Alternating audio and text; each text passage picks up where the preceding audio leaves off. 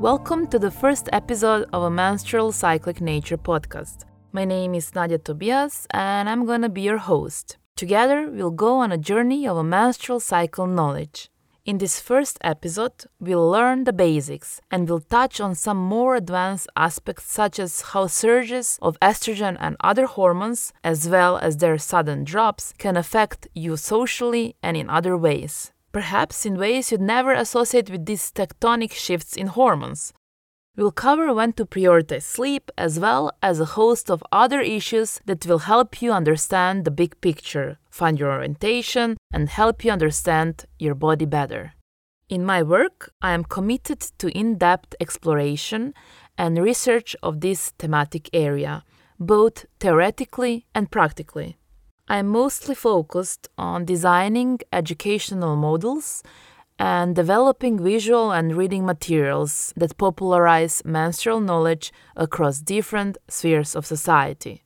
After all, I do believe that education leads to emancipation, and therefore I educate to empower people through lectures and workshops about the menstrual cycle.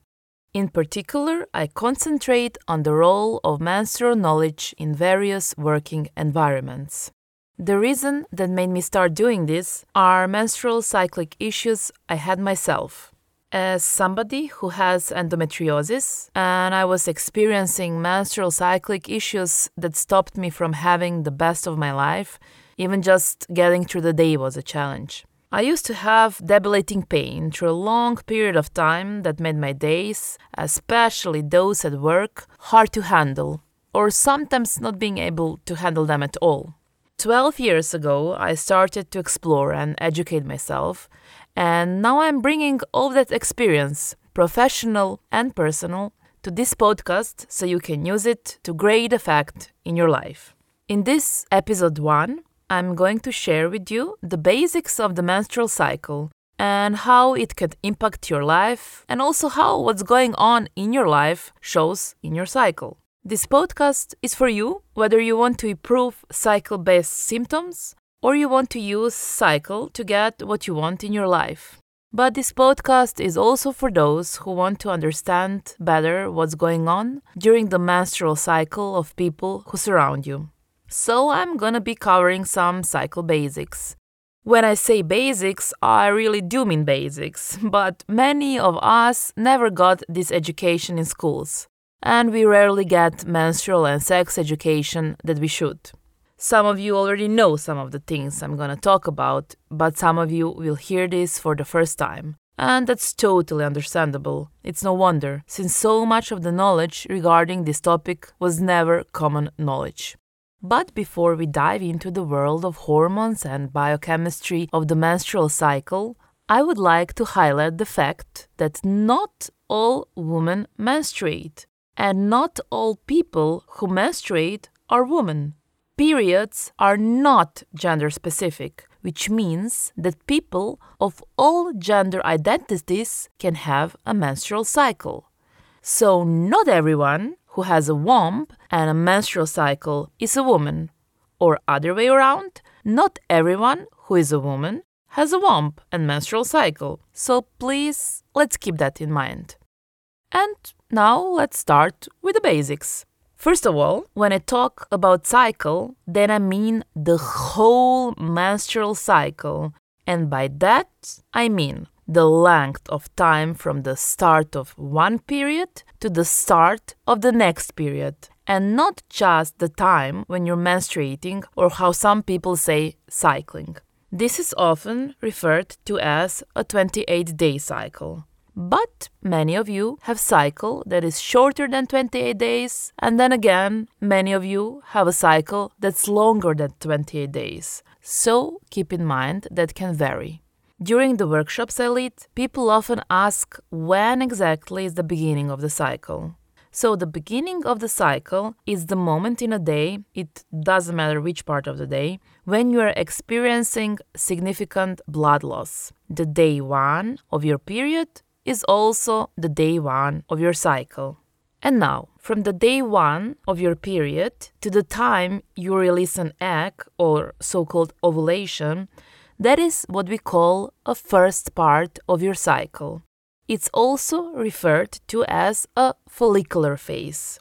It got this name because each egg is housed in a follicle. In the first half of the cycle, your follicles grow until one follicle dominates and releases the egg of an ovulation. Now, from ovulation till the start of the next period or pregnancy, you are in the second half of the cycle, which is also called a luteal phase. We can break the cycle into the smaller phases, where we go more into the details. And I'm gonna share this with you in future episodes and in the workshops. But for now, I would like you to remember and understand these two halves of the cycle, so you have a simple point of reference that you can always come back to when needed. Maybe sometimes I'm gonna sound oversimplifying and straightforward when I'm talking about the basics of the menstrual cycle. So please keep in mind that some of the things I'm to talk about may or may not reflect your experience of the menstrual cycle. The time of the events in your cycle and how you feel could vary in some parts and may be slightly different or very different to what I describe. And that doesn't mean yours is wrong. That means you have unique experience of the cycle and your hormones, and that's the truth of every person with a menstrual cycle. How we think, act, and feel is different in each part of the cycle. And to understand why, when, and how something is changing is to make a huge difference to your life. So, if I were to ask you now, what is the goal of the menstrual cycle? Most of you would answer me back, it's a reproduction, right? Which is correct. But that's not the only answer. We would all agree that the reproduction and creating a new human being is the main purpose of the cycle, regardless if that's something we want or not. But there is more to it. Menstrual cycle is also connected with knowing about your overall long-term health, every cell, every tissue of your body. It's something that goes into your long term bone density. It's an incredible tool and it's an indicator of internal health. For example, when you're running, you want to see and you test yourself if your heartbeat is inside or outside of the range. The same is with the menstrual cycle.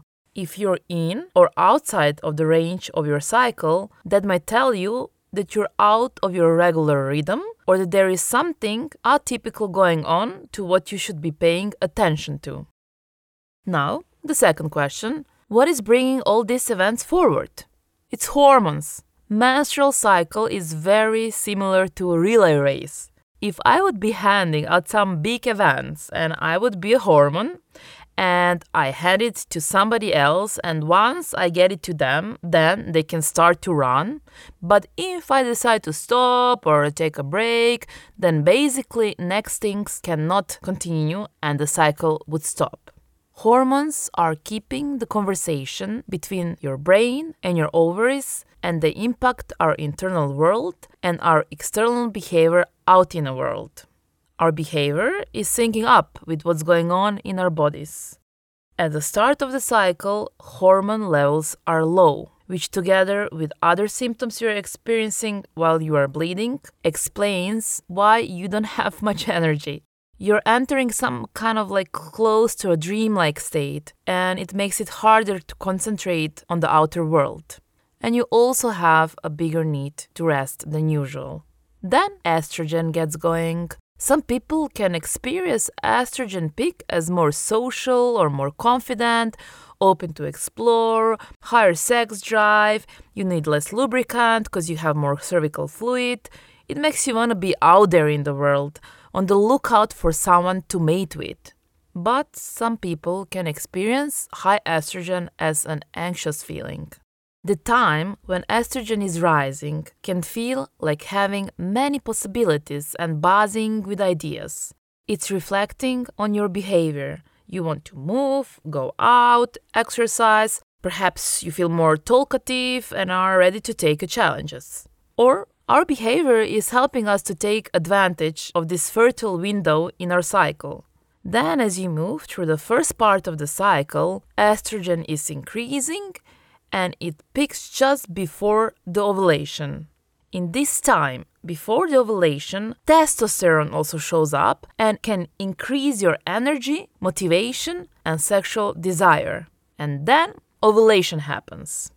But ovulation, it doesn't happen just like that. Ovulation is one of the most intriguing moments in human reproduction, and there is much more to say about that big event. I'm gonna talk more about it in our future workshops. But till now, let's keep it simple. So, after ovulation, a drop of hormones happens estrogen drops, testosterone drops. Some people can get post ovulatory or ovulatory bleeding just at this point when estrogen drops and progesterone rises. So, as you are already noticing, there is some kind of like exchange of the hormones. And there is drop of one hormone, which is estrogen, and rise of another hormone, which is progesterone. This sudden drop of hormones is quite a game changer. While I'm giving the workshops, uh, many of the participants had a huge aha moment when they started to understand when this switch happens in their cycle. Understanding and recognizing this part of the cycle can help you and everybody around you so much because it is so important to recognize this huge change from one day to another. This change from the place where you are still full of estrogen and testosterone that are peaking and you feel like being on the top of the world and there is nothing you cannot do, to the day when both hormones drop and you're left with all those feelings of doubt where you don't see the world anymore through rose colored glasses. You start to feel insecure and are over analyzing and questioning a lot. And it's good to know that you're not going crazy. It's good to recognize the moment when your inner critic starts to sing loud operas in your head, knowing that this is also part of the menstrual cycle and that you are entering the luteal phase. But not everyone feels the same drop off. For some of you, it's more subtle, and some of you feel it really intensely. So it's good to know that there are also many things happening in this second part of the cycle that you can benefit from. And we'll discuss this in depth in following workshops. So, just now for the orientation, we are in a post ovulation, the second part of the cycle, luteal phase, where hormone levels are low initially and estrogen starts to rise again a little bit. But as you already noticing, we are at the moment more concentrate on a hormone called progesterone. And progesterone is produced as a result of ovulation, and its main job is to support conception and pregnancy. It also does some other great things, like, for example, being anti inflammatory, regulating your immune response, supporting the health of your heart, breasts, and bones. As a main hormone of this part of the cycle, it counterbalances estrogen and promotes relaxation, improves sleep, and in general level, it slows you down. So you're being able to observe your life with a more critical eye, and you become more assertive and want to focus on things that are important to you. While estrogen is a main hormone of the first part of the cycle and fulfills you with an outward energy, Progesterone turns your energy inward and makes you more interested in your internal world. It makes you review things. Everything feels more real, sometimes even threatening. And this may help you understand why you feel less engaged to be social or why you want to be social with people who feel more safe and close to you, or why you don't want to meet people at all. It's also telling you to take care of yourself actually, of yourself and a baby. Progesterone, so to say, doesn't know if you are pregnant or not, and it makes you react as if you are, which means slows down your digestion so that all nutrients could go to the new life you're possibly carrying, makes you crave for food and want to relax and rest, keeps you away from danger, and it's not as much adventurous in its spirit as estrogen is. Briefly saying, in run up to ovulation, hormone wants you out in the world, and after that, they want to keep you safe. So it's wise of you to prioritize sleep during the time progesterone is peaking. And that's around the week before you get your period, no matter the length your cycle is. This is the time when you fall asleep deeply and quickly, because in most people, progesterone has a calming effect on the nervous system. I say most because some people with different conditions, such as, for example, endometriosis or PMDD, could experience this period differently. What happens next is that just a day or two before your period starts, your hormones decrease until they drop again fully. And that's the time when you start bleeding. Hopefully slowly you're starting to have a grasp of why is it so very important to understand how all this works so you don't beat yourself up with all negative thoughts, not knowing what the hell is going on and you can actually go easy on yourself, have the bigger picture and hold the wheel while knowing which direction you are going. This knowledge can help you understand your own cycle or a cycle of someone close to you, be it a sister, mother, friend, girlfriend, or a people you're working with. In the next episodes, I'm going to talk about what cycle syncing is, how we can redefine productivity, what is the difference between circadian and infradian rhythm, and many more interesting things to come. Stay tuned and see you soon in exploring together the amazing world of menstrual cyclic nature.